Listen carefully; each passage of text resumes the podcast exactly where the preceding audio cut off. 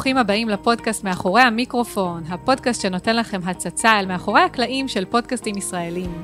הפודקאסט הוקם כדי לשתף אתכם בכלים ובתובנות של הפודקסטרים שיושבים מאחורי המיקרופון. אז אם יש לכם פודקאסט, או אם אתם מתלבטים האם להתחיל אחד, הפודקאסט הזה בדיוק בשבילכם. היי, אני דנית בן דוד, היוצרת של הפודקאסטים פודקאסט על עקבים ומאחורי המיקרופון, ואני מלווה עסקים, חברות וארגונים בכל תהליך הפקת הפודקאסט שלהם, שלהם, כן. אה, ואני מזמינה אתכם להיכנס לאתר audiobrain.co.il ולקבל תכנים ומדריכים חינמים על עולם הפודקאסטים. ואחרי ההדרכה, התקציר, סליחה, הארוך הזה, אה, אני אגיד לכם שהיום אני מארחת את יובל מלכי. אה, אני מתרגשת, היי יובל. שלום דנית. מה שלומך? אני מעולה, ממש. כיף שאתה פה. כיף להיות פה, ממש. אז אני אציג אותך. אה, אני אגיד שאתה פודקאסטר במשרה מלאה, כן, בזמן כן. הזה. אני אגיד שאתה פודקאסטר במשרה מלאה, אתה יוצר ומגיש את הפודקאסטים קטעים והיסטוריה לילדים, וחוץ מזה אתה מפיק עוד המון המון פודקאסטים מטעם תאגיד השידור הציבורי, ואתה גם מעביר קורסים ליצירה והפקת פודקאסטים בבתי ספר רבים ברחבי הארץ, אתה גם הבעלים של אתר הפודקאסטים הישראלי, ואתה עושה עוד המון המון המון דברים. אה, ואני ככה באתי אה, לדבר איתך, באנו, התכנסנו פה היום כדי לדבר על העשייה שלך, ולשמוע קצת על אה, מאחורי הקלעים של כל העשייה הזו. אז נשמח שתציג את עצמך קודם כל. אז לי קוראים יובל מלכי, בן 47, נשוי פלוס 4, יש לי שתי כלבות, שכל ערב אנחנו עושים טיול ביחד, וזהו, אני מאוד אוהב פודקאסטים, נורא אוהב את העולם הזה, איכשהו התגלגלתי לזה שזה מה שאני עושה בחיים פודקאסטים ואין מאושר ממני. יפה, אז uh, קודם כל, אותי מעניין בתור התחלה, יצא לנו כבר, נפגשנו כבר פעמיים, פעם אחת uh, ממש לפני איזה שלוש שנים, אני חושבת, ממש שהתחלתי את הפודקאסט, בכנס הפודקאסטים הראשון, ולאחרונה גם לא מזמן נפגשנו בפרק שהקלטנו ביחד uh, אצל, אה, בפודקאסט של רלי בריל, אבל האמת שאני, עדיין חסר לי ככה, אני לא יודעת המון עליך, קודם כל, מה עשית לפני, איך הגעת בכלל לתחום הזה, איך הצלחת להפוך את זה ממש להיות עסק של, של ממש, ויש לי עוד המון שאלות מעניינות, אז נתחיל מההתחלה. אה, כן, האמת שנפגשנו לפני שלוש שנים בכנס של פודקסטרים, ו... דנית, את היית אה, די מתחילה בתחום, ואז העברתי איזושהי הרצאה שממש הסבירה איך בחרת את הציוד, ומה טוב בהבדל בין המיקרופון הזה והמיקרופון הזה, ואני כזה, וואו, כי אני בחיים לא עשיתי את כל ההשוואות וכל זה, אני יותר כזה, הנה מיקרופון, הוא עובד, יאללה בוא נקליט, אז מאוד מאוד התרשמתי ככה מהמקצועיות ומהחדות, וזה היה מאוד מרענן לראות את זה, כי הרבה פודקאסטרים שאני מכיר, אז פחות או יותר יאללה, המיקרופון עובד, רצים. היה לך שם ממש כזה הכנה ואיזה מיקרופון ואיזה זה, ממש התלהבתי והתרשמתי מאוד כבר אז ואפילו אמרתי לך שאני רוצה לראות את המצגת וללמוד, אז, אז תודה, קודם כל. תודה על המחמאות, תודה. Uh, זהו, אז uh, אני בגדול, ממש בקצרה, uh, כי כבר התראיינתי בכל מיני מקומות, אז אני לא רוצה שזה יהיה כאילו ראיון שחוזר על עצמו. Mm-hmm. גדלתי בארץ, בהתחלה בקיבוץ בדרום, קיבוץ גבים, אחרי זה עברנו לנתניה ומשם למושב אביחיל, ששם אני גר היום, וסבתא שלי מפה והמשפחה שלי פה. אז אמ, כשהייתי בן 13, ההורים שלי ירדו לארצות הברית, ואני איתם. הייתי בארצות הברית משהו כמו 11, 12, 13 שנים, ואחרי התואר השני, למעשה זה לא היה בתואר שלי, זה היה בסוף התואר הראשון, נסעתי לעשות אה, התמחות בשוויץ, בצלב האדום, והייתי שם אה, תקופה, ויום אחד הייתי בשוק, יש מין כזה שוק, יריד כזה, ומוכרים כל מיני דברים, וראיתי ספר באנגלית שנקרא הישראלים של עמוס אילון. קניתי אותו, קראתי אותו, ו... פתאום התרגשתי מהטקסט. עכשיו, צריך להבין שאתה עושה תואר ראשון בארצות הברית, ביחסים בינלאומיים והיסטוריה, אתה לא נתקל בהרבה טקסטים שמרגשים אותך, כי אתה נתקל בהיסטוריה של זה, והיסטוריה שבו יש טקסטים שהם מעניינים ומרתקים. ממש התרגשתי, ואז אמרתי לעצמי שכאילו אין מצב שאני לא חוזר לארץ, אה, לפחות לעשות צבא. לא, לא חשבתי עוד אז לגור, הייתי מאוד מאוד אמריקאי כבר כזה, באמת בתוך, ה, בתוך, בתוך האמריקאיות, אבל עוד עם ניצוצות ישראל, של ישראלי. וזהו, וכשסיימתי תואר שני עשיתי התמחות בקונגרס בארצות הברית, וכשסיימתי את ההתמחות הזאת, אה, חזרתי לארץ והתגייסתי לשריון. ועשיתי שנה בסדיר, כשסיימתי, אז אה, לא מצאתי את המקום פה, עבדתי, ב... מכרתי דלתות מדלת לדלת, עבדתי בפאב בלילה, אה, הגשתי קפה לבני נוער שהיו בורחים בלי לשלם טיפ, כאילו, אתה, בן אדם עם תואר שני, ואתה מוצא עצמך כאילו מגיש קפה לבני נוער, כאילו, ממש אתה מרגיש כאילו, והיה מאוד קשה כאילו אפילו, רציתי ליצור קשר עם משרד החוץ, עם כל מיני, ואין, לא היה כאילו עם מי לדבר, זה היה, זה היה מאוד קשה. אז... אה, בסוף, כאילו, האמת שהתקשרתי למשרד החוץ, אמרתי להם, תראו, עכשיו הייתי בארצות הברית, וצלב אדום, קונגרס, אמרו לי, לא, בשביל משרד החוץ אתה חייב קורס צוערים. אמרתי, אוקיי, בכיף, מתי, איך נרשמים, מתי מתחיל? אז אמרו, אין לנו תאריך עוד למתי זה מתחיל, אולי באוקטובר, כאילו זה היה כמעט שנה, אולי עוד שנתיים, עוד שלוש. אמרתי, אני רוצה לעבוד במשרד החוץ, אמרו לי, אבל אתה לא יכול, אז אמרתי, אוקיי, לא יכול, תודה. ואז חזרתי לארצות הברית לעוד שלוש שנים. הייתה לי עבודה בשגרירות בוושינגטון, אה, חצי מזכירה, חצי עזרה, כתיבה, כזה, משהו. מה שנקרא לשים את הרגל בדלת. כן. ולקח להם המון זמן עד שהם השיגו את האישור. ובינתיים כבר הייתי ממש מדוכא, עבדתי עם ההורים שלי בחנות, ההורים שלי היה חנות מנעולים. ואבא שלי שהוא כישרון כאילו היה כישרון אה, מדהים ידי זהב כאלה הוא רואה איך משהו טכני הוא מבין איך זה עובד מבפנים ואני הפוך אני תני לי לא משנה סיפור ארוך אז אה, ממש כאילו זה היה תקופה נורא שכאילו אמרתי יואו מה אני עושה פה בחנות מנעולים שאני כאילו כל כך לא אוהב את הדברים הטכניים האלה ואז הלכתי לאיזשהו אה, כנס תערוכה בניו יורק, אה, מישהו שאל אותי מה אם אני יודע מחשבים, וזה אמרתי כן, יודע Unix קצת, יודע, Unix, אתה יודע Unix, אתה יודע Unix, מה אתה משוגע, ואתה לא עובד, אני מסדר עבודה, מלא כסף, ואז הסתבר לי שכאילו, כשהלכתי לאוניברסיטה ב-91, לא היה אינטרנט. אז אה, תגידי, זאת ההתחלה, ההקדמה הכי ארוכה שהיה לך עד עכשיו בפודקאסט? האמת סופר ארוכה וסופר מעניינת. אני, דרך אגב, אני אה, חיפשתי, אה, כמובן עשיתי עליך גוגל, וראיתי שיש לך ערך בוויקיפדיה, אבל כל הדברים המעניינים האלה לא רשומים שם. אז אה, כן, אולי עכשיו. אז אה, לא משנה, בקיצור, אה, לקחו אותי לאיזושהי עבודה, ושצריך לדעת יוניקס קצת וזה, אז גם בסוף שבוע ישבתי, לקחתי ספר וחרשתי את כולו, התאמנתי וזה, באתי מוכן, והבחור שראיין אותי היה בחור ישראלי, ובהתחלה היה קריר כזה, עוד ישראלי, כאילו ש... ואז הוא ראה שאני כאילו, לא יודע מה אני, זה, ואז אמרתי לו, השם שלך מוכר, אני חושב שמכיר את אימא שלך, אתה יודעת איך זה ישראלים? באמת הכרתי את אימא שלו, הייתה מורה לאנגלית בבית ספר בארץ איפה שלמדתי, זהו. נהיינו חברים הכי טובים, אה, הם הציעו לי שכר התחלתי שהיה פי שתיים בערך מה שהשגרירות הציעה לי, אז אה, לקחתי את זה. העבודה הייתה בלילות, שזה הדבר הכי טוב שיכול היה לקרות לי, כי בגדול לא רציתי לפגוש הרבה אנשים, כאילו זה היה לי מצוין באותו זמן, התקופה הסוציומטית של חיי. ובלילות, אז גיליתי שפתאום באינטרנט אפשר לשמוע כל מיני שידורי רדיו, הייתי שומע גל"צ, הייתי שומע כל מיני כאלה, והייתי בהלם מזה, וואו, אני שומע, ואני זוכר שהייתי שומע את עינב גלילי ואת uh, הבחורה ש... שהתאבדה, אני לא זוכר את שמה. Uh, כן. וואו, ברח לי, הש... אה, וואו, ממש ברח לי השם שלה. כן, תכף נזכר, תכף נזכר. אז הייתי שומע אותה מדווחות על פקקים וזה, ואצלי 12 בלילה, זה היה באמת חוויה מאוד מוזרה. אה, וזהו, הייתי בניו יורק בעולם ההייטק משהו כמו שלוש שנים, הרגשתי שאני ממש, כאילו, הלב רוצה לחזור לכאן. כל חבר שהיה לי שטס לדרום אמריקה עצר אצלי במנהטן, גר כמה, בהתחלה זה ימים, זה הפך לשבועות וחודשים. ו... וזהו, ושנת 2000 חזרתי, אה, גם לעולם ההייטק, ועד 2013. אז משהו כמו 15-16 שנים הייתי בעולם ההייטק, והיה מצוין, ממש נהניתי, כאילו, כיף. אז איך הגעת לתחום הפודקאסטים? זאת אומרת, נכון, הבנתי ככה שהתחלת, גילית שאפשר להאזין דרך האינטרנט לתוכניות רדיו ו- וכאלה, ו... אבל איך הגעת בתכלס אה, לעולם הזה, ובאמת, אה, מתי עלה לך בכלל, ה... לא יודעת, אולי נפל האסימון, שבכלל זה משהו שאפשר להפוך אותו לעסק? איך כל הדבר הזה קרם עור וגידים? אה, זה, זאת שאלה מצוינת, אני אספר לך, אני, כשהייתי בניו יורק, אה, גרנו בעיירה שהיו בה המון המון חרדים. והייתה להם תחנת רדיו דתית כזאת של דתיים, לאו דווקא של החרדים, אבל גם חרדים האזינו לה.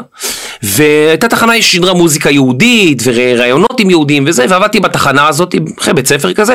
נורא אהבתי את זה, נורא אהבתי לשדר, נורא אהבתי כזה מול המיקרופון שלא רואים אותך בהכרח, לא יודעים מי אתה, אז אתה יכול אה, לדבר בצורה מסוימת, אתה יכול קצת מבטא לעשות, וחושבים שאולי יש מאחורה איזה דוס, זה היה ממש נחמד.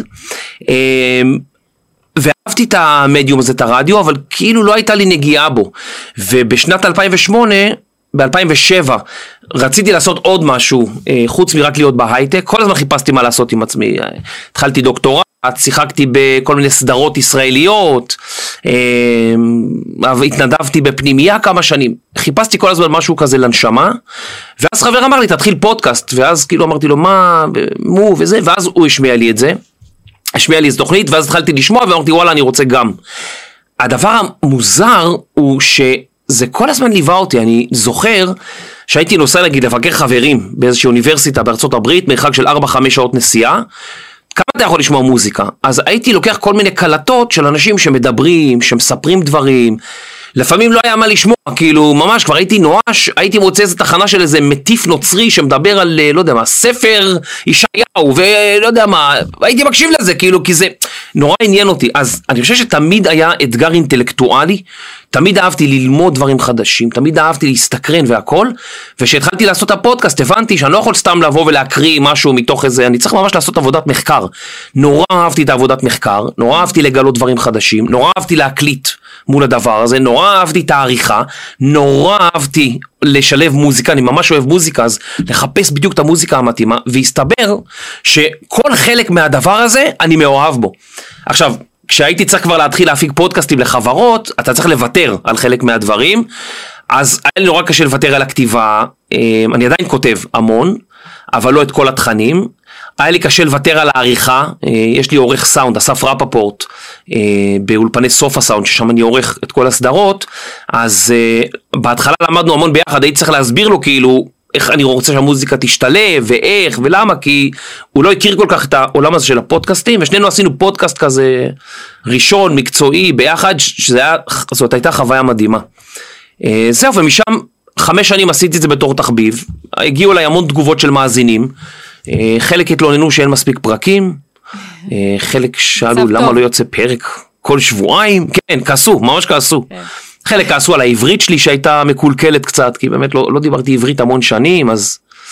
רגע, אה, ומה היה הפודקאסט הראשון שלך? בעצם קטעים, קטעים, הוא היה בעבר קטעים בהיסטוריה, נכון? נכון. זה היה נכון, אז קראתי לזה קטעים בהיסטוריה. זה היה הפודקאסט הראשון, אה, הקמתי אותו במטרה לספר היסטוריה בצורה משעשעת, אז קראתי לו כאילו קטעים, שזה מצחיק, בהיסטוריה. בדיעבד זה שם לא כל כך טוב, כי קודם כל היה פודקאסט אחר של רן לוי שנקרא עושים היסטוריה, אז זה היה מאוד דומה, וב' כשאתה יוצר פודקאסט, אז אנשים יחפשו מילת מפתח. אם נגיד אתה עושה פודקאסט על היסטוריה, רצוי שהמילה היסטוריה תהיה בטייטל של הפודקאסט שלך, אחרת לא מגיעים לזה. המנועי חיפוש לא יודעים לאנדקס חלק, חלקי מילים. אז uh, אם אתה עושה פודקאסט על היסטוריה, כדאי שאיפשהו היסטוריה תהיה שם. Uh, אז זהו, אז זה, זאת הייתה התחלה, uh, קטעים, קטעים בהיסטוריה. ולמה דווקא, למה דווקא היסטוריה? שוב, מתוך האהבה שלך ל... בכלל, למחקר של ההיסטוריה, כאילו, למה דווקא היסטוריה? אמ, שאלה טובה. אני אהבתי מאוד היסטוריה ומאוד התחברתי לזה, גם בבית ספר, אז הייתי תלמיד ממש גרוע אה, בארץ, כי לא עניין אותי הנדסה, רוצים ללמד אותי על משולש, שווה שוקיים, אה, עיגול שווה צלעות, מה אכפת לי לשטויות באמת? אני קורא עכשיו ספר על ההגנה, על הפורשים, על מלחמות, בואנה זה פי אלף יותר מרתק. עזבו אותי מהזה, אז הייתי כל הזמן בורח מהכיתה ולא לומד, וזה שעמם אותי, אז גם לא הצלחתי ללמוד את זה, לא משנה סיפור. ואהבתי נורא לקרוא ספרי היסטוריה, שכאילו מספרים על מקום וזמן. שאתה מגיע למקום וזמן הזה ואתה נמצא שם ואתה חי, מה אוכלים, מה שותים, איך בונים, איך עובדים, סדר יום, אתה פתאום רואה כמה מעט דברים יש לאנשים. אמ, בדיוק עכשיו אני מלמד איזשהו קורס בבית אביחי, סדנה כזאת, שמלמדת ילדים לראיין סבא וסבתא. אז אמ, כן, אולי תבוא אליי בתור אורחת לאחד המפגשים, מה את אומרת? וואי, מדליק. בטח, יאללה, בכיף. סגור. וואו. אז נדבר על איך מראיינים ואיך מראיינים, זה, זה יהיה מקסים. אז אמ, איך, איך את הגעת לעולם הפודקאסטים בכלל? איך אני הגעתי? האמת, אה, לפני איזה שבע שנים, לא יודעת אפילו כמה, נראה לי שבע שנים, אה, בעלי הדביק אותי בחיידק הפודקאסטים, אבל בתור מאזינה. אה, ואז האזנתי המון גם לפודקאסטים בחו"ל, בעיקר כי בארץ לא היו יותר מדי, ולליאור פרנקל, ש... לפופקורן בעצם. אה, וזהו, ומעולם לא חשבתי להיות בצד השני ולהפיק פודקאסט בעצמי. אה, אני, אני אפילו מודה שאני לא בדיוק בטוחה איך פתאום קפץ לי הרעיון הזה לראש. פשוט אני זוכרת איפה הייתי ומה עשיתי. אני זוכרת שהרדמתי את הבן שלי, ישבתי על הכיסא לידו, בחושך, שם תמיד עולים לי הרעיונות הכי טובים. ופתאום אה, אמרתי, וואי, אולי אני אתחיל פודקאסט ואני אראיין אה, אימהות על איך, איך הן מג'נגלות בין העסק לקריירה, למשפחה, כי הייתי מאוד מיואשת, היה לי מאוד קשה להיכנס לאימהות. אה, זאת אומרת, היה לי מאוד קשה כל הג'ינגול הזה, וקיבלתי את השוק של החיים שלי. ורציתי נורא לדבר עם נשים אחרות ולהבין איך הן עושות את זה, זה פשוט התחיל ממקום הכי תמים שיש. יפה. ממש ככה. ויש איזה, נגיד שאת עושה פודקאסט, אז יש איזה משהו שהוא... אה... חלק שאת אוהבת יותר מחלקים אחרים? וואו, זו שאלה יפה. אה, אם יש חלק שאני אוהבת, תראה, קודם כל, ללא ספק שהחלק של הראיון והאינטראקציה עם אנשים, שזה מה שגם חסר לי בתור מישהי שעובדת מהבית, למרות שאני ובעלי עובדים ביחד, זה שנינו עובדים, אבל עדיין חסרה פה אינטראקציה. אה, זה החלק, אחד החלקים הכי כיפים. אה, אבל גם להקשיב לתוצר הסופי, זאת אומרת, את כל השלב העריכה, ולהיות מסופקת מזה שהצלחתי להוציא ראיון טוב, וראיון עם ערך, אה, להעלות אותו אונליין, לקבל את הפידבקים, כאילו אני, אני די, כמו שאמרת, כאילו מאוהבת בדבר הזה בכלל. אה, אני למשל מפיקה את הפודקאסט לבד, אתה אמרת שנאלצת באמת לוותר על חלקים, אנחנו גם, רציתי באמת לדבר על זה, אה, כי אתה בעצם לא, לא one man show נכון להיום.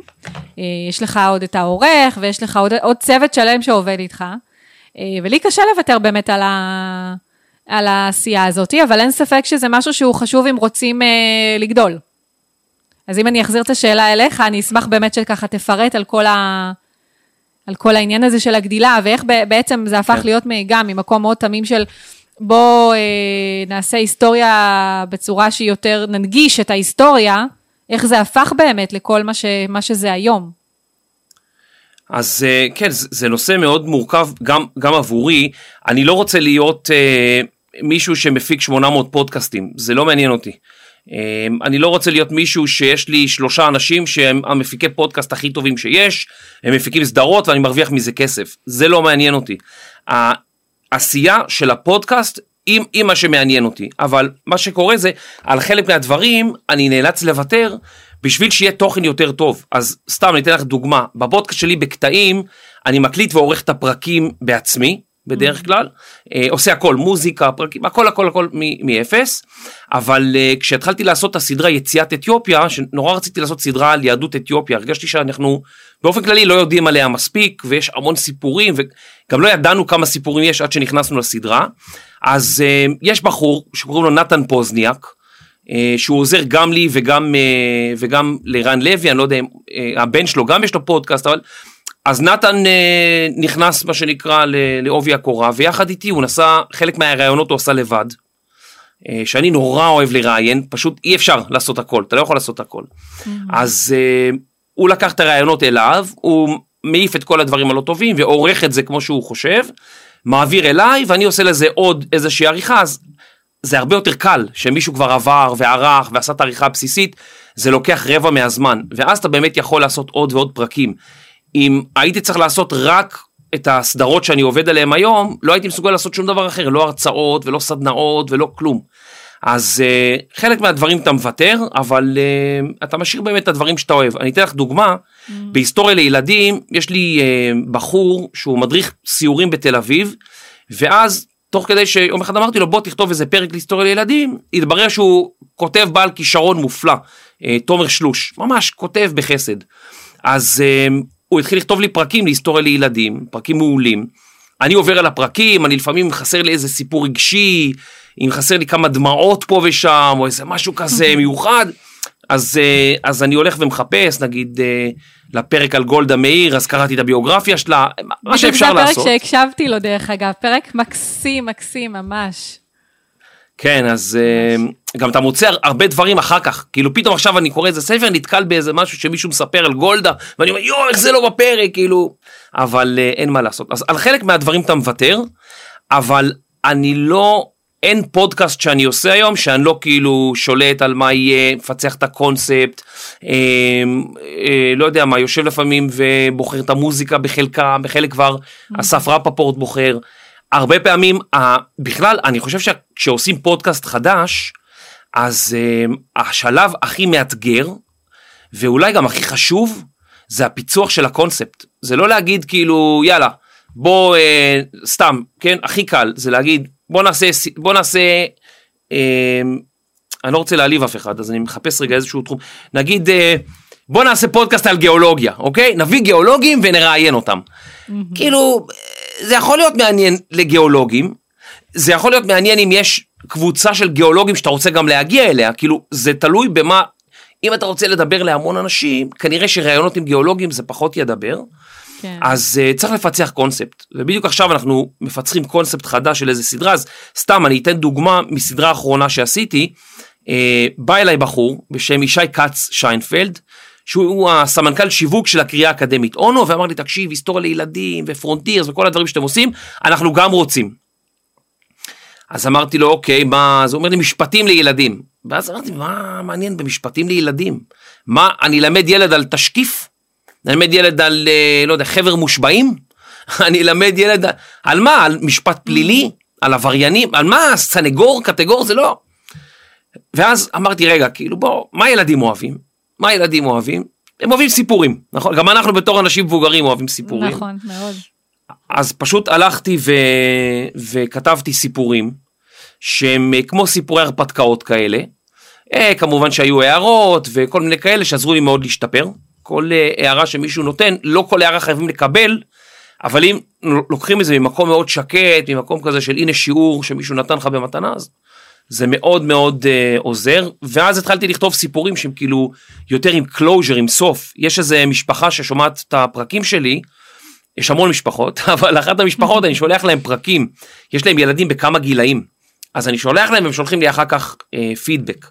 אז אה, שלחתי להם והם אה, באמת נתנו לי דברים מאוד טובים, שהם רוצים שיהיה סיומת בכל פרק ולא שהילד יצטרך לדמיין, אלא ממש לסיים את הפרק. אז יצאה סדרה מגניבה, סיפורי מתח לילדים, שבאמצע יש איזה מרצה מהקריאה האקדמית אונו, שעוזר להם להבין מה זה הפגנה, שעוזר להבין מתי מותר לבנות בית על העץ בפארק, שעוזרת להם לתפוס איזה איגואנה גנובה, כל מיני כאלה. אז השלב של הפיצוח הוא ממש שלב פיצוח חשוב, אין לי מושג מה שאלת, כבר אני...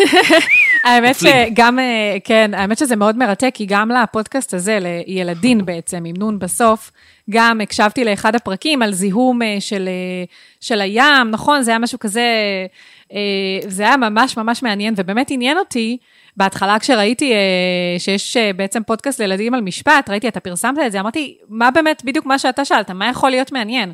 אז מעניין אותי איך באמת הצלחת להגיע לפיצוח הזה, זאת אומרת, מאיפה שאבת השראה? מה, מה, מה עשית כדי להגיע ל... כי אתה לא מתחום המשפט, זאת אומרת, אני מאמינה שבמשפט אולי יש לך פחות רקע, פחות ידע, אז איך בעצם הגעת ל... נכון? כאילו, מה שהבנתי מהרקע שסיפרת על עצמך. כן. אז, אז כן, איך כאילו הגעת ל... חוץ מזה ש... כן. אה, חוץ מזה שהייתי בבית משפט, אה, אז לא, אין לי שום קשר למשפטים. אמ, אז איך מצאת את התכנים? כי אני רפרפתי, חוץ מהפרק הזה שהקשבתי לו, שהיה ממש מעניין, איך הגעת לתכנים? איך הבנת כאילו מה ילדים, מה יכול לעניין ילדים בכלל בתחום הזה? עשיתי שיחות, קודם כל שיחות מקדימות עם המרצים, והתחלנו לדבר על כל מיני נושאים. אז אה, נגיד שדיברתי עם תמר רוסטובסקי ברנדס, שבעלה עבד איתי בחברה לפני הרבה שנים, אנחנו מכירים כאילו טוב. אמ, אז uh, התחלנו לדבר על מה יכול לעניין ילדים, דיברנו על פיראטים בהתחלה, שזה כאילו סופר מגניב.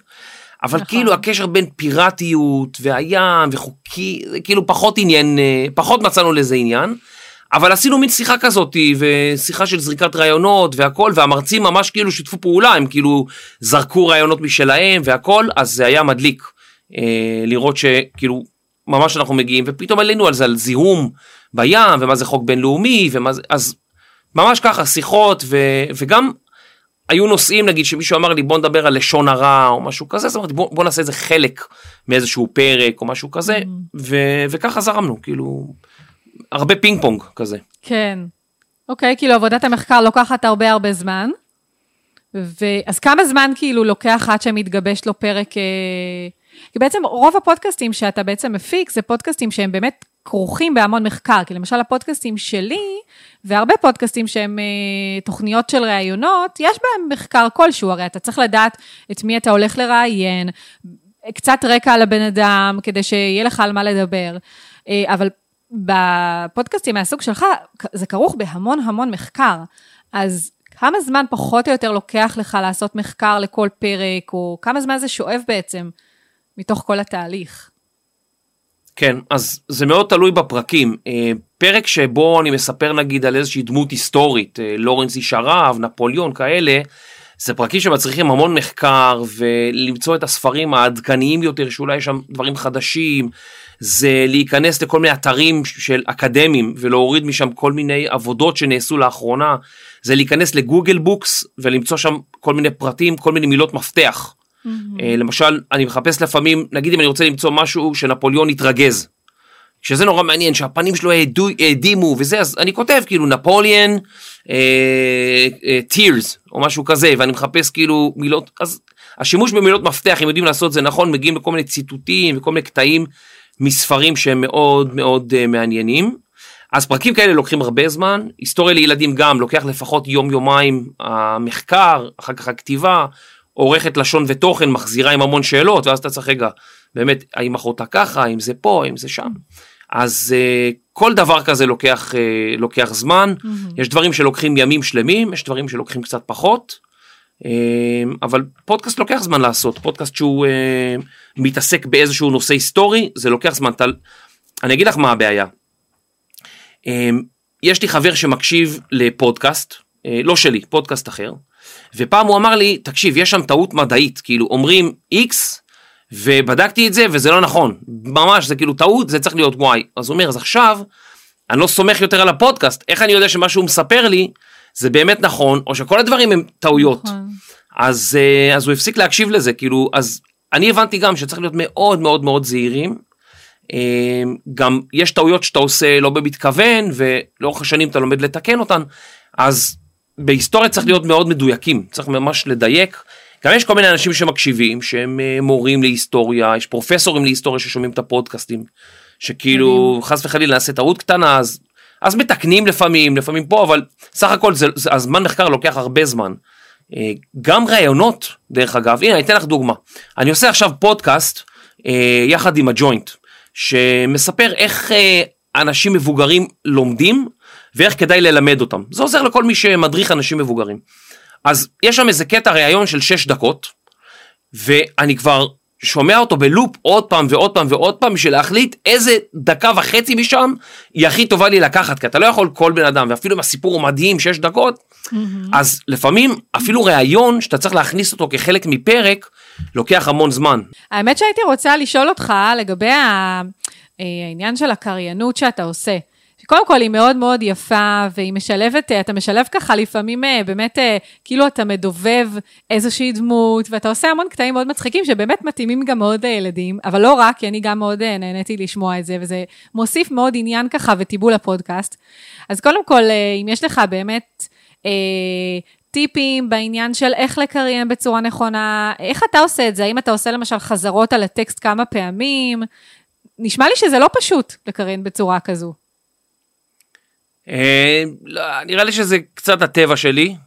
אוקיי, אה, נכון, את יודעת, נכון. להיות אה, ליצן של הכיתה כזה, אמרתי למישהי לפני כמה ימים, כאילו שהיית ילד ואתה מצחיק, מעיפים אותך מהכיתה. כשאתה גדול משלמים לך עבור זה.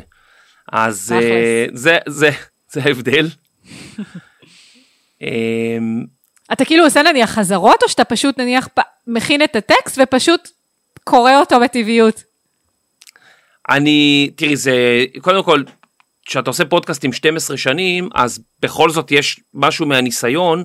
ברור. אני יכול לקחת טקסט ולה, ולהקריא אותו כאילו אני מדבר אותו, ואנשים לא יודעים. הרבה פעמים אומרים לי, תגיד, אתה מקריא או אתה מדבר? כאילו, לא יודעים. צריך להקריא טקסט מאוד לאט יחסית, ולשים הרבה פסיקים בשביל שהוא יישמע ממש כמו דיבור. אז זה דבר אחד, יש, כאילו, אני גם מסביר תמיד לאנשים ולילדים, איך, איך באמת אנחנו מקריינים בצורה כזאת שזה לא מהר מדי, כי ילדים שמדברים, מדברים נורא נורא מהר, ואז קשה לך להבין, אה! אז uh, זה אחד. הדברים המצחיקים, וואלה, אני כאילו, משהו בטקסט מצחיק אותי, סתם. זה יכול להיות דבר חמוד, כמו איזה, לא יודע מה, ילד שקוראים לו בובי, ויש לו רק אה, זוג תחתונים אחד, והוא רוצה שאמא שלו תקנה לו עוד, והיא אומרת, שני זוגות תחתונים? מה, אנחנו עשירים? כזה, והילדים עפים על זה, שולחים לי הודעות קוליות, מחקים אותי. מדהים. אמ, כן, וזה יכול להיות משהו, את יודעת, לפעמים על גבול הדבילי, כמו שיש נגיד פרק על קפטן קוק, אז זה מזכיר לי פוק, ואז אני מביא בחור שקוראים לו קפטן פוק, והוא רוצה בכלל להיות הנווט של הספינה, והוא עושה פלוצים וכזה. מצחיק את הילדים, הם לומדים על המסעות של קפטן קוק, אז מה זה משנה? כאילו, אז יש דברים שה, שהם קצת יותר ברמה, יש דברים שאנחנו, שאני יורד אה, נמוך, אבל לא אכפת לי, כל עוד זה מצחיק את הילד. זה, ו, תכלס. וגם אני הבנתי משהו, את יודעת, כשהתחלתי לעשות את היסטוריה לילדים, לא כל כך שילבתי בדיחות. עשיתי זה מעניין והכל, אה. כשהתחלנו לעשות יותר ויותר בדיחות, יותר ויותר אנשים כתבו לנו, וואו, זה היה מצחיק, הילדים התגלגלו, ואז אמרתי, וואו, כאילו, הילדים רוצים לשמוע את הבדיחות, אז הם שומעים את הפרק שוב ושוב ושוב. אה, הילדים שומעים את. הפרקים בלופים, זה קטע. בשביל לשמוע את. הבדיחות. אז הם אומרים, אה, עוד כמה דקות יש את הבדיחה ההיא, בוא, בוא נשמע. אז הם שומעים את הפרק תוך כדי. אז היום אני משתדל לעשות המון המון המון דברים מצחיקים. אי אפשר בהכל, אם אנחנו עושים פרק על אנה פרנק, או... אז שם אני עושה משחק קולות קצת אחר. כן. אמ, שאנה מדברת אולי עם הילדים. את יודעת, אני אגיד לך משהו, אפילו נגיד הכרזת העצמאות. בתור ילד, אתה שומע את בן גוריון מכריז על הכרזת העצמאות, זה לא, זה מרגש אותך, כי אולי, זה לא כזה מרגש, זה קול גלותי, כמו של איזה סבא זקן, אנו מכריזים בזאת, על עצמאות, הכ- זה כאילו, אותנו זה מזכיר לנו דברים והכל, ילדים, נכון. צעירים, אז הרבה פעמים אני בוחר לא להשתמש בהקלטות ישנות, ואני אומר, ואז בן גוריון לקח את הנייר לידיו והכריז, אנו מכריזים בזאת על הקמת מדינה יהודית בארץ ישראל. כאילו, וזה הרבה יותר לדעתי קולע נכון. ל, לילד, זה הרבה יותר יכול לרגש, וזה לפעמים עושה לי גם צמרמורת בעצמי, שאני, תוך כדי שאני מדבר, אז אני אומר, אוקיי, כנראה שזה זה עובד. אז לא יודע, זה דברים שבאים בטבעיות, אני תמיד הייתי מין כזה איש מצחיק וזה, אז פשוט בפודקאסטים זה זורם טוב, זה לא, לא צריך שם כן. יותר מדי הכנות וזה, זה, זה פשוט בא. כן, וואו, זה מדהים האמת, כי באמת ילדים, כאילו, זה יפה שגם אתה עושה הסקת מסקנות ואתה רואה גם, ככה, ראית מה עובד לך, ופתאום אתה מקבל יותר תגובות על אה, תכנים מסוג מסוים, ועל כל הצחוקים שאתה עושה, ובאמת אצל ילדים זה קטע מצחיק, כי אני לא הבנתי את זה לפני הבן שלי, שאני מקריאה לו סיפור, והוא רוצה למחרת את אותו סיפור, ואחרי יומיים את אותו סיפור, ואני כבר משתעממת מהסיפור, אבל הוא לא, הוא רוצה שאני אחזור על אותם אה, משפטים ואותם קטעים מצחיקים, וזה קטע מטורף. זה עשיתי איזה ראיון במקור ראשון אה, בשבוע שעבר ואחת השאלות ששאלו אותי איזה ספר קראת יותר מפעם אחת. רציתי להגיד להם פלוטו כלבלב מקיבוץ מגידו או מה עכשיו הוא. רוצה גורי העל יוצאים למשימת חלל אני יודע תכלס. זה משגע לפעמים אבל יש בזה משהו ב- קראתי על זה מאמר אה, מדעי שמסביר למה ילדים רוצים שתקריא להם את אותו סיפור שוב פעם ושוב פעם ושוב פעם, הרבה פעמים יש מילים שהילד לא מבין עד הסוף. וכשהוא מבקש ממך להקריא שוב את הסיפור, זה בשביל אולי המילה הזאת הפעם הוא כן יצליח להבין אותה, או הוא יצליח להבין את המסר בצורה קצת אחרת. יש ממש הסבר מדעי מדוע ילדים אוהבים לשמוע את אותו סיפור, לראות את אותה תוכנית שוב פעם, להקשיב להיסטוריה לילדים אה, יותר מפעם אחת או עשרים, אז אה, מדהים. כן, זה, זה בסדר, לא סוף העולם. כן, וואו, מדהים. רגע, אז איך הצלחת, כאילו, אני לא יודעת, אה, אה, בהרגשה שלי, באמת, אה, כשחושבים על פודקאסט לילדים, ישר השם שלך עולה לי, זאת אומרת, כאילו הצלחת למתג בעצם את, ה, את כל מה שאתה עוסק בו, כל הפודקאסטים, ובכלל את השם שלך, כמישהו שעוסק בתכנים שהם מאוד מאוד קשורים לילדים, יש לך גם אפליקציה של פודקאסטים לילדים. איך כאילו זה, עשית ככה shifting לנישה הזאת? או בתחושה שלי לפחות. כן, זה, לא, מה שאת אומרת, יש לי באמת קהל אה, מאוד מאוד גדול של ילדים ועוקבים, ואני מנסה להגיע לטלוויזיה דרך הדבר הזה, מנסה להגיע, מזמינים אותי להתארח בכל מיני תוכניות, שוסטר ושוסטר אני עושה, גלילאו, כל מיני דברים, אז אה, אני רוצה ממש להגיע לתוכנית שהיא מספרת היסטוריה לילדים, זה באנימציה, אם זה בדרך אחרת, יש הרבה רעיונות, בדיוק עובדים על זה עכשיו. אה, פנו אליי כמה וכמה אנשים, שהילדים שלהם שומעים היסטוריה לילדים בלי הפסקה והם מהתחום. מהתחום הזה של אה, טלוויזיה. וואו. אז הם אמרו לי, כאילו, וואו, כאילו, מהילד שלי כזה מתלהב, אז כאילו, כן, אז, אז זה מאוד יפה. אני אגיד לך משהו, אני, עם כל הכבוד אה, לזה שעשיתי את מלחמת העולם השנייה, וסדרה לבית אביחי, ועוד כל מיני דברים, הסיבה שהגעתי לתאגיד השידור היא קצת מזל. טל ברמן סיפר סיפור שהם נסעו למדבר אה, דרומה ולא היה מה לשמוע, והוא זכר את הפודקאסט שלי, והם שמו איזה פרק, והילדים ממש התלהבו, ובמלון הוא ראה אותם מתווכחים, אז הוא אומר, על מה אתם מתווכחים? והם מראים לו בפלאפון שהם מנסים לבחור איזה פרק לשמוע בדרך חזרה הביתה. במקרה, באותו יום, ליאור אברבוך, מישהו, אה, סמנכ"ל בתאגיד, שמע את הדבר הזה, ואז הוא דיבר איתי, ומזה התפתח הסיפור. אז אה, הדבר המעניין הוא שבתאגיד השידור לא נתנו guidelines, ולא אמרו כאילו אתה צריך לעשות את זה בדרך כזאת, ורק ככה, ואתה צריך... אמרו כאילו תעשו איך שאתה, איך שאתה תעשה, איך שאתה מבין. ואני חושב שהרבה פעמים כשאתה אומר לאנשים תעשה איך שאתה מבין, אתה סומך על עצמך, כי אתה אומר וואלה, כאילו אני יכול ללמוד תובנות חדשות גם מאנשים אחרים. ובאמת, בעונה השנייה כבר זה הפך להיות uh, מין סדרה uh, ממש מוצלחת, והיום זה הפודקאסט שהוא בין המואזנים ביותר uh, בתאגיד. אז uh, חיות כיס יש להם הרבה יותר פרקים מאיתנו, אז כאילו הם ממוקמים יותר גבוה, ושיר אחד ואנחנו פחות או יותר עם כמעט אותה כמות האזנות. Uh, ואז פנו אליי מ... אני חושב מוזיאון המדע ואמרו לי שגם רוצים שאני אעשה כי מישהי שם הנכדה שלה לא מפסיקה לדבר על הפודקאסט וזהו ואז ילדין ואז עוד משהו שאנחנו כן. עושים היום ועוד משהו אז ככה זה, זה. נהיה. שזה מגניב זה כאילו באמת אני אומר לך זה חלום חיי הדבר הזה ללמד היסטוריה זה. לילדים בצורה מגניבה וזה והיום מורים משתמשים בפודקאסטים בכיתה כאילו באמת זה אושר וואו, אושר זה ענק ממש מדהים. ו- ואחד הדברים שאנשים כל הזמן אומרים לי, זה אמ, איזה עוד פודקאסטים יש לי ילדים. אז במקום כל פעם לענות ולענות, פשוט יצרתי אפליקציה, היא בלי, אין פרסומות, אין שם כוונות רווח, אין שם כלום. פשוט כל הפודקאסט, הפודקאסטים הישראלים, שהם אה, לילדים, אז אה, הם שמה. ואז אפשר להוריד, אפשר, כל הסיפור זה לילדים יותר קטנים, מה מומי זה משפחה שלמה שעושה פודקאסט, מעשה ונשמע זה אה, שני אחים שהם חברים, כאילו, יש שם הרבה, הרבה פרקים שאפשר לשמוע בפודקאסטים לילדים, מפודקאסטים בכל הארץ, מין שירות כזה ל- למאזין. כן. עכשיו, אני רוצה לשאול אותך שאלה, אם כן. את היית יכולה לעשות מה שנקרא את פודקאסט חלומותייך, מה, מה זה היה? כאילו, מה היית עושה? וואו, איזה שאלה. אה, עמוקה. פודקאסט חלומותיי, אני אגיד לך את האמת, וואו, יש לי חלום, אבל האמת שאני אני באמת עושה מה שאני אוהבת בתחום הזה. גם הפודקאסטים שיש לי, שלמרות מאחורי המיקרופון, אני לא מוותרת על פודקאסט על עקבים, כי באמת שאני נהנית בטירוף אה, אה, גם מהפידבקים וגם לראיין אה, נשים על התחומים שמעניינים אותי.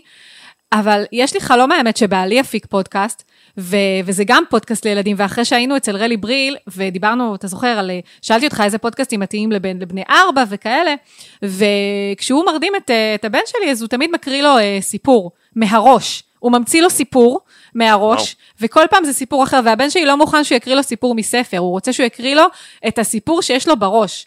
ואמרתי לו, תקשיב, אתה חייב, קח איתך את הזום, יש לנו את הזום H6, שהוא סופר נייד, קח את הזום, קח מיקרופונים, ת, בבקשה, תקליט את זה כפודקאסט, כאילו זה יהיה להיט. והוא עוד לא עשה את זה. מדליק. זה החלום שלי, נו. שהבעל שלי יפיק פודקאסט עם הבן שלי. כן, זה דווקא אז זה- נשמע כמו אה, רעיון טוב, כבר יש את הסיפורים. כן. ככה התחיל בילבי דרך אגב.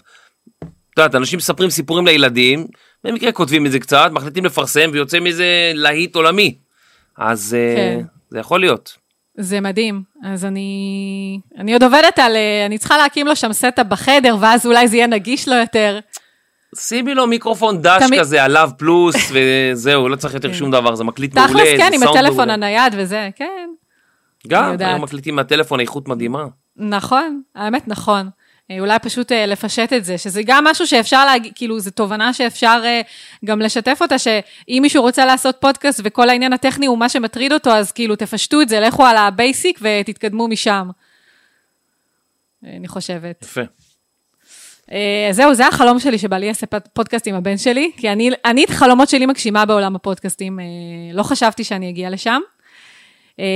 והאמת שממש מרתק לדבר איתך, באמת, אני יכולה עוד לדבר שעות, אבל הייתי שמחה קצת גם לשמוע, ככה בקטנה, אז כי נשמע שאתה עושה, לא נשמע, אתה עושה המון המון דברים. אז ככה מסקרן אותי לקבל הצצה לסדר היום שלך. ככה, האם הוא קבוע, איך זה עובד? אתה אז אמרת לי, אה, כשנפגשנו אצל, אצל, ברדיו החברתי, שאתה מקליט עד השעות הקטנות של הלילה, ועורך וכאלה. אז קצת תכניס אותנו כן. למאחורי הקלעים של זה. אז כן, אצלי כל יום הוא אחר, הוא שונה. אה, יש לי בבית אה, חדר שבו אני עושה הרבה מאוד הקלטות. פעם הייתי נוסע, עושה את כל ההקלטות בתל אביב, עם עורך סאונד והכל. ומאז תחילת הקורונה, אז פשוט סידרתי לי אולפן קטן בבית ואני עושה את ההקלטות פה, עם, יש לי כמה, כמה סוגים של מיקרופונים שאני משתמש. שבוע, הנה אני אלך ליומן, אני לא זוכר כלום. סתם, אני עובד על סדרות פודקאסט בדרך כלל, על uh, אחת, שתיים או שלוש במקביל. אז עכשיו אני עובד על uh, פודקאסטים גם uh, עם הג'וינט, גם עם הסוכנות. אה, ויש עוד כל מיני דברים שקורים. אני מעביר הרצאות זום.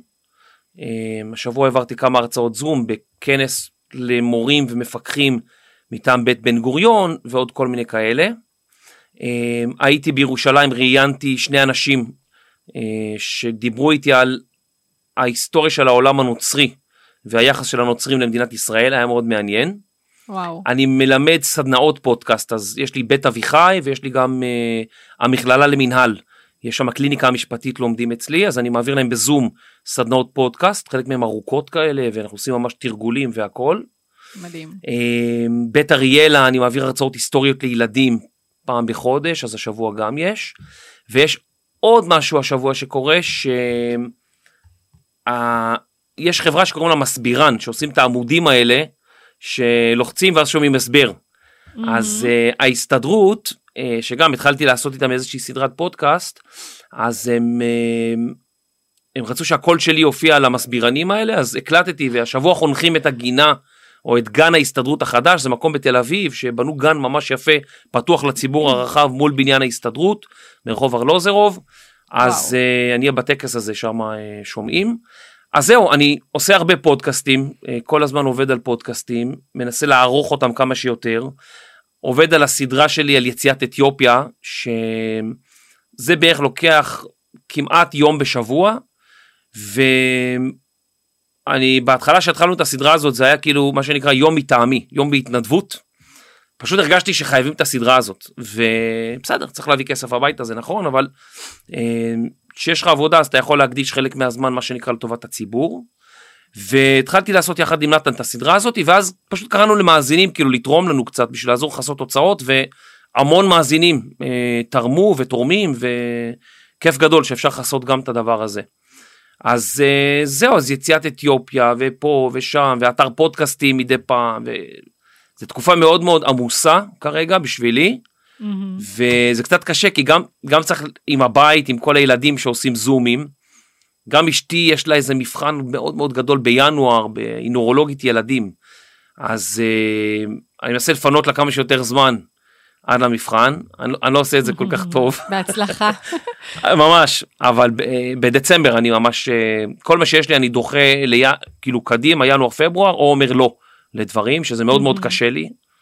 אמ, אז מנסים לג'נגל את, ה, את כל הדברים האלה, זה לא פשוט, אבל uh, סך הכל להיות במצב הזה שיש הרבה עבודה והכל, זה היום באמת אי אפשר להתלונן. אפילו לא כן. לא לרגע וצריך להגיד תודה ו... לגמרי, במיוחד שאתה כל כך נהנה מהעשייה שלך, זה כאילו, זה ממש. כיף כזה לג'נגל בין הכל. כן, זה כאילו, את יודעת, אה, אם אתה עושה מה שאתה ממש אוהב, אז אה, או שבאיזשהו שלב זה משעמם לך והרסת לך את התחביב, או שזה לא מרגיש ממש כמו עבודה. כשאתה יושב בעבודה בהייטק ואתה צריך להכין גאנט לאיזה פרויקט, אתה צריך להכין גאנט, זה מעניין להכין את הגאנט, איך הוא רואה, איפה תדחוף, יש כאילו אתגר. אבל זה לא מעניין אותך מעמוק עמוק בפנים, בבפנוכו שלך וזה, שאתה עושה פודקאסט על uh, איזשהו נושא ואתה רוצה ממש לספר אותו הכי טוב שאפשר והכל, אז אתה כל כך בתוך זה. ו... זה לא, זה לא משעמם לרגע וזה לא מרגיש כמו עבודה. עבודה זה מרגיש שעושים את זה המון המון שעות, לפעמים צריך נכון. טיפה כאילו לשים בצד, אז גם יוגה פעמיים בשבוע אני עושה, זה מאוד מאוד חשוב לי. יפה. אה, כן. שעה וחצי של תרגול, שבאמת אתה מוציא הרבה אנרגיה. בכלל, את יודעת, אנחנו בעולם שלנו, אנחנו נורא עסוקים. ואם מסתכלים אחורה על ממציאים גדולים, חלק גדול מאוד מהרעיונות וההמצאות לא באו במעבדה, הם באו בזמן אמבטיה, בזמן מקלחת, בזמן הליכה בשקט על חוף הים. שאנחנו מנקים את הראש ונותנים לו רגע להתאוורר, לא הולכים בים עם הטלפון הנייד, ממש שעה, אז uh, המון מחשבות עולות וצפות כמו בועות סבון כאלה, וכשהן מתחברות זה יוצר מין בועת סבון חדשה שלא הייתה קודם. אז uh, אנחנו יכולים ללכת בים בשקט ולחשוב על פודקאסט ופתאום לראות איזשהו משהו ופתאום להגיד וואו כאילו סתם נניח אתה הולך בים פתאום אתה רואה סירת דייגים ואז אתה אומר וואו ת, ת, כאילו תחשבי אם הייתי עושה פודקאסט על מקצועות של אנשים מלווה דייג בים יום שלם מלווה כבאי יום שלם מדהים. רואה מה הוא עושה או מה הוא לא עושה יושב כל היום משחק שש בש לא יודע. ו- כן. ואז כאילו אז המון דברים מתחברים אז נורא חשוב החצי שעה שעה של שקט אמיתי אה, ההתבודדות הזאת שרבי נחמן אה, היה אומר שבן אדם צריך אז באמת זה משהו מאוד חיוני במיוחד היום בעולם שלנו שאנחנו כל הזמן מול מסך מכשיר אה, זה אפשר להשתגע מזה אז, נכון. אה, אז גם זה אני מנסה לפנות בערבים בעיקר לעשות קצת אה, דברים הולך לחברים שותה קפה בא ו- יפה. כן, אני משתדל. ממש מסכימה עם מה שאמרת. בדיוק אה, מה שאמרתי, זה מתחבר מאוד למה שאמרתי מקודם, שכל הרעיון בכלל להפיק, להתחיל פודקאסט, הגיע מזה שבכלל אה, שמתי את הבן שלי לישון, וסתם ככה, נש... ככה נשכבתי על הכיסא לידו, ו... ו... ועצמתי עיניים, ושם מגיעים הרעיונות הכי טובים, כשאתה עושה אתנחתה למוח. לגמרי, אז אה, יפה. אני אשמח ככה לסיום, שתספר, כי באמת אני יכולה לדבר עוד שעות, אה, אבל אה, ככה נעצור, כי באמת, אולי מקסימום אני אזמין אותך לעוד, לעוד ראיון, נעשה ככה השלמה. אל תשעממי את המאזינים תביא להם אחרים אז, אז רציתי ככה לשאול אותך איזושהי, יש לך איזושהי תגובה, בטוח יש לך, תגובה או שתיים מרגשות שקיבלת בעקבות כל העשייה, בעקבות כל, לא יודעת, פודקאסטים אה, שאתה עושה, או משהו שממש ממש נגע בך? אה, יש, כן, יש כמה, אה, כמובן. אה,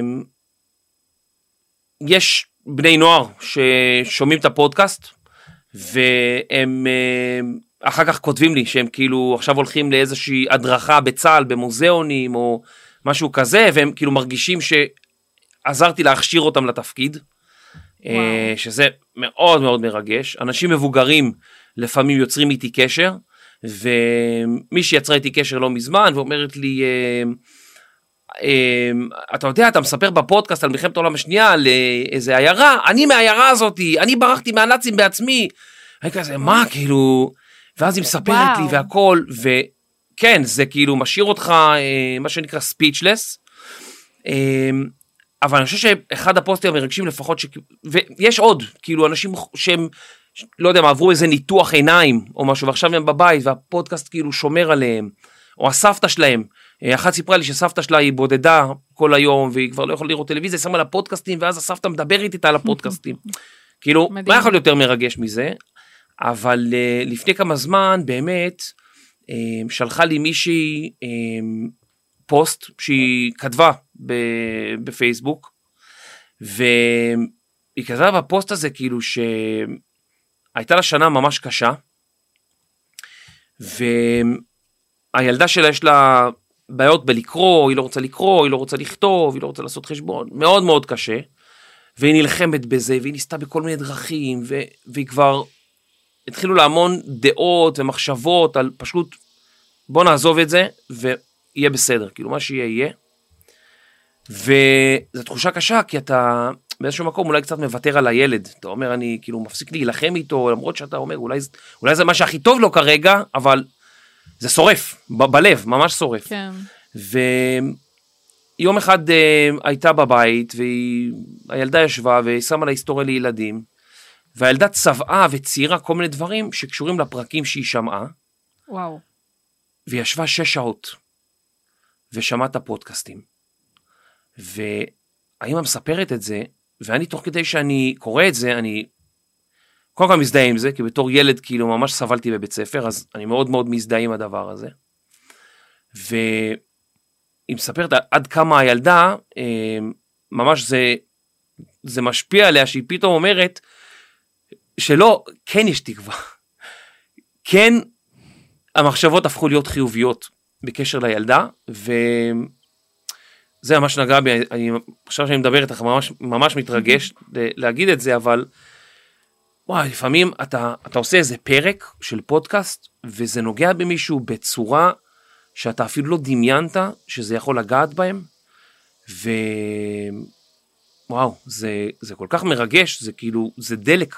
שאתה פשוט אומר, זהו, אני אמשיך לעשות פודקאסטים, לא משנה מה עוד כמה שנים, אז uh, אני, אני ממש מתרגש מה, מהתגובות של, של הורים וילדים, ואלה אלה תגובות מאוד מאוד מרגשות שאני מקבל, ואני ממש גם ישר, הדמעות מתחילות לרוץ, אז uh, בקלות. מדהים, מדהים, מדהים.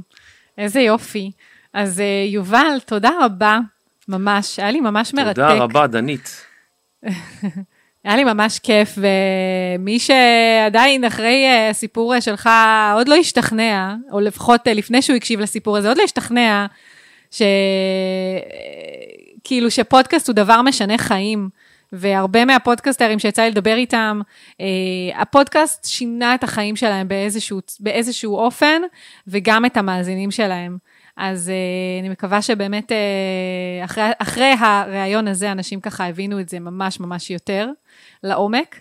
והיה לי ממש כיף, ואני אשאיר כמובן באתר הפרק uh, כישורים לפודקאסטים שלך ולאתר שלך, לאתר הפודקאסטים הישראלי, וככה תשלח לי אחר כך כישורים.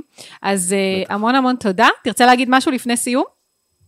אני רוצה להגיד לך תודה שאת יודעת, בחרת לראיין פודקסטרים.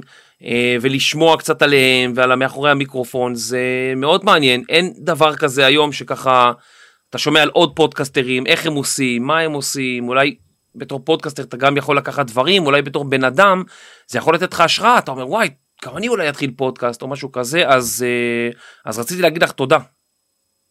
בשמחה, תודה רבה, תודה על הפרגון. וניפרד גם מהמאזינים שלנו, נגיד לכם תודה רבה שהאזנתם לעוד פרק של מאחורי המיקרופון. כל הוידאוים, דרך אגב, לא ציינתי את זה, אבל כל הוידאוים עולים לערוץ היוטיוב של מאחורי המיקרופון, ניתן גם לצפות בפודקאסט כוידאו. אה, ואל תשכחו ללחוץ על subscribe ולהתעדכן בפרקים החדשים שיעלו, ושיהיה לכם המשך יום נפלא. ביי ביי. ביי.